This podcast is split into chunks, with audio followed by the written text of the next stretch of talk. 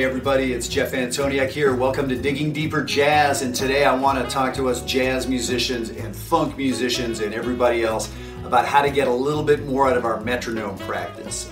This thing shouldn't just be clicking away in the background, holding us together.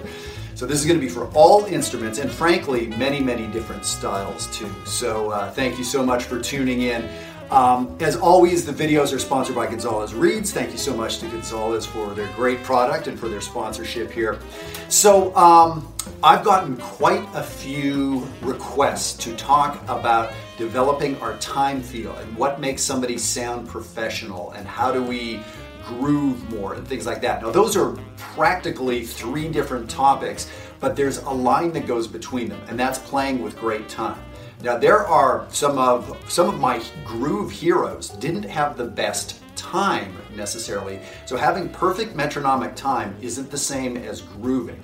But I think a lot of us can agree that having good control over our time, or having spent the hours developing our sense of time, gives us a key in how to develop our sense of groove and momentum and, you know, all these other things. So very closely related. I think everybody owns a metronome. You know, it used to be back in the day there was like some $70 like piece of wood that sat on your piano. Now it's a free app or the or the internet or whatever else, right?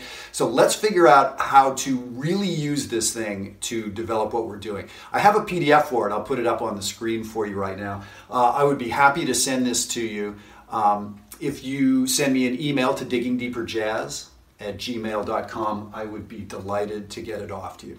And so for today, as you can see, we're just going to be, I just picked a random scale, and this happens to be a scale we talked about in video Digging Deeper number 23, where we were talking about major bebop scales.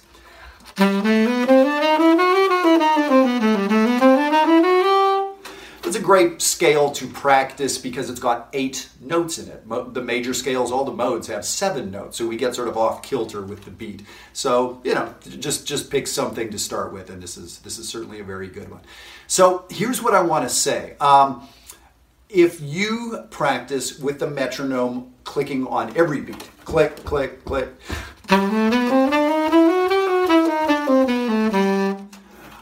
might be time to stop that. Especially if we're talking about jazz and swing and that feel, okay? So, and the reason I say it might be time to stop that, there's very little time for you to mess up in there, right? Like, it's clicking once, and let's say you're playing eighth notes, right?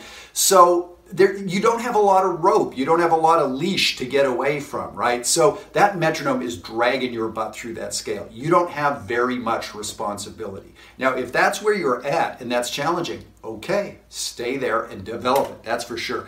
So many of us should put the metronome on slower. So for instance, if we are going to be playing something at 160, let's say quarter notes are 160, and I'm going to be playing eighth notes. So on the page, it may say, hey, this song is at 160, but the song has a lot of eighth notes. So we're going to click at 160 and play along with that. What I'm saying is don't set your metronome to 160. Set your metronome to click half as much, to click twice in a measure. So set your metronome to 80. So I've got a metronome here. I'm going to set it to click at 80. So that's clicking twice a measure. So for right now, let's think of that as 1 and 3. 1, 2, 3, 4, 1, 2, 3.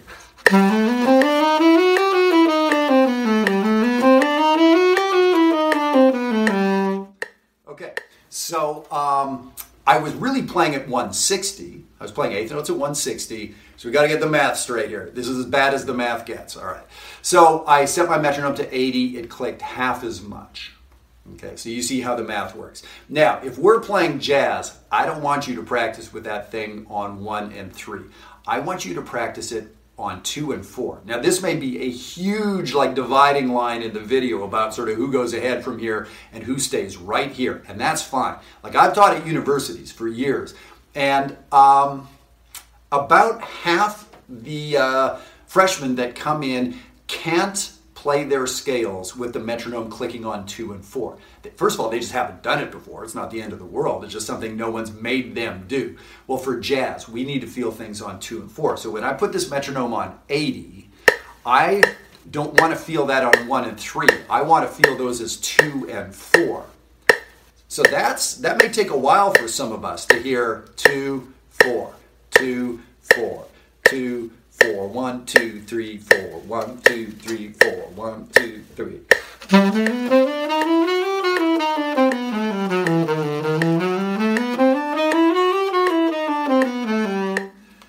So that takes, for many folks, they can't do it like a semester. Like that can be 13 weeks. That can be 3 months of practice to turn decades of hearing music being on 1 and 3 and so much Western European music, let's say, whether it's classical music, whether it's, you know, how we hear music here in the United States, even though a lot of it is sort of African derived, rock, funk, blues, gospel. That's all African-derived music, if that's the right word for it. There is a 2 and 4 in there, but so many of us feel 1 and 3. So that's the first thing.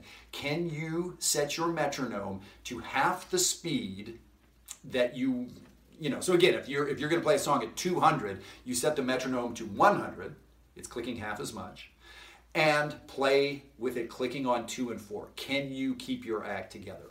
So, two big things are going on here. One, the metronome is clicking half as much, which means you are twice as responsible. I want you to be more responsible for the time, right? It's not the metronome dragging your butt through the tune. No, it's you providing the time, and the metronome is there just for you to check in and see if you're still okay, all right? So that's a big, big, big paradigm shift for a lot of people, that idea of clicking on 2 and 4. So first of all, you're twice as responsible now for the time. The other thing is, now there's an element of feel. Jazz, the parent rhythm of jazz, go back and look at my parent rhythm video. Jazz has this parent rhythm of a 2 and 4 feel. So that's where the feel is. That helps you have the right accent when you're playing this music. So if you're feeling 1 and 3, either from your metronome clicking or in your body, if you're feeling 1 and 3, you're actively going against having a good feel. It's practically impossible that that's going to happen, okay? So this 2 and 4 feel is really, really important. So I'll put the sheet back up on the screen, and so you can see that example 1 is the metronome on 2 and 4. Now, not that you have to write it out like this, but I wanted it to be very, very clear so you can see what notes you would be aiming for. That little V, which is meaningless, you know, here in this music notation, is really just telling you where the metronome clicks. So example 1 is this idea of clicking on 2 and 4. Now, for anybody that's done, you know, too much jazz and studied with some good teachers and things like that, this is probably something you can already do. So here's the challenge for you guys, is now I'm going to set the metronome to half of that. So I still want to play at 160, but I'm setting my metronome now to click at 40. In other words, I've divided 160 by 4, and this is now clicking just once a measure. So that click is once a measure. The easiest thing would be to have it beat 1. 1, 2, 3, 4, 1, 2, 3.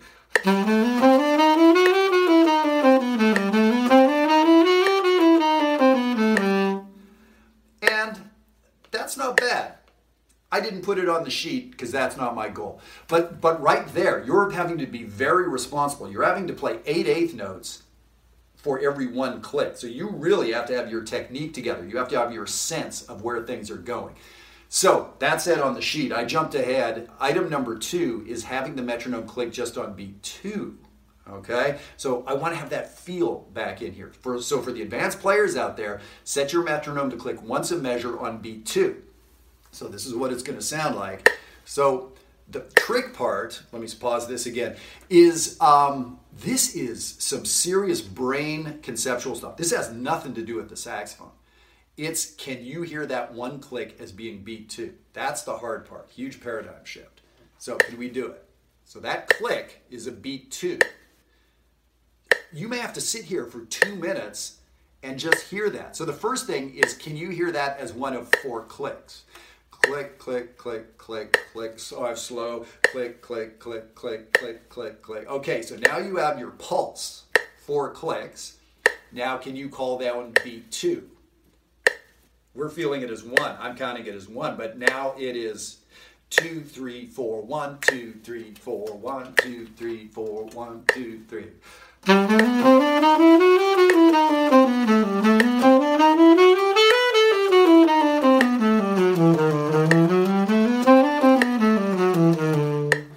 again, just using that G-Bebop scale, turning around in different places. So that's tricky, and I gotta tell you, I had to have my ears really open to see if I was gonna have to adjust. Did I get a little ahead? Did I get a little behind? So this should be pretty challenging. For many of you out there, just shifting your metronome to 2 and 4 could be months of work. It is so worth it. This is not some BS, keep you busy kind of stuff. This is hugely important. If you've been playing and feeling 2 and 4 for years, now you chop it in half and feel just 2. So now, the next item on the sheet, I'll put it up on the screen for you, is now you can see item number 3. Instead of just beat 2, we're gonna have it clicking on just beat 4. Let's hear what that sounds like. But of course, the first thing is, can I hear this click as beat 4? 4, 1, 2, 3, 4, 1, 2, 3, 4, 1, 2, 3.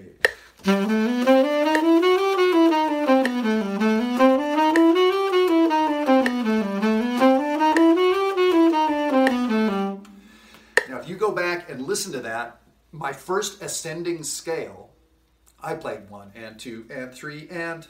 So I played 1, 2, 3, 4, 5, 6. I played 7 notes before the first click happened on beat 4, and I was a little late, as I recall. So I immediately noticed that because I knew where that click was supposed to happen, and then I had to adjust. I had to make up that time on the next note, but then pull it back so that I didn't get ahead for the next click. So on the second click, you get the idea. This, man, you're doing some serious fine-tuning with your perception, with your listening, but then you have to make your fingers adjust on the fly with a lot of fine-tuning.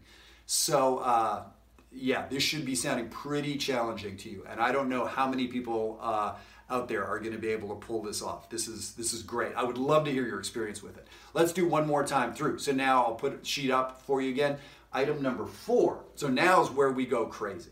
So now it's random. We'll have this click still thinking of the tempo as 160, clicking once a measure, which means the metronome is set to 40. And now hear it as different places in the measure. So how about, in my example, the and of 2? Can we hear that click as the and of 2? So this has nothing to do with the saxophone or the piano or any of that. This is sheer brain stuff. So I've done this enough that I might be able to just hear it as the and of 2.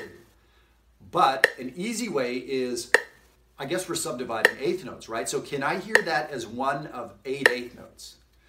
1, 2, 3, 4, 5, 6, 7, 8. 1, 2, 3, 4, 5, 6, 7, 8. So I started out fast. 1, 2, 3, 4, 5, 6, 7, 8. 1, 2, 3, 4, 5, 6, 7, 8. 1, 2, 3, 4, 5, 6, 7, 8. 1, 2, 3, 4. So now I know what my pulse is, right? Now I know where the 8 eighth notes are. 2, 3, 4, 5, 6, 7, 8. 1, 2, 3, 4. So now that click in my pulse has the and of two. 3, 4, 5, 3, 4, 1, 2, 3, 4, 1, 2, and 3, and 4, 1, and 2, and 3, and 4, 1, and 2, and 3, and 4, 1, and 2, and 3, and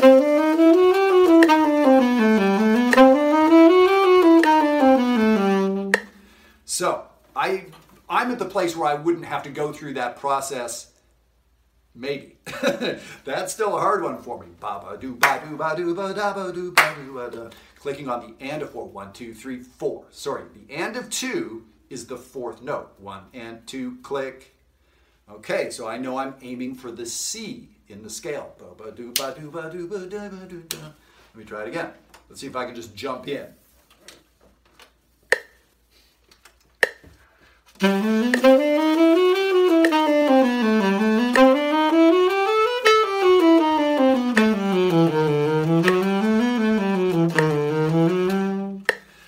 So I extended the scale, went past the root, so that that note would land in different places. The click would happen on different notes.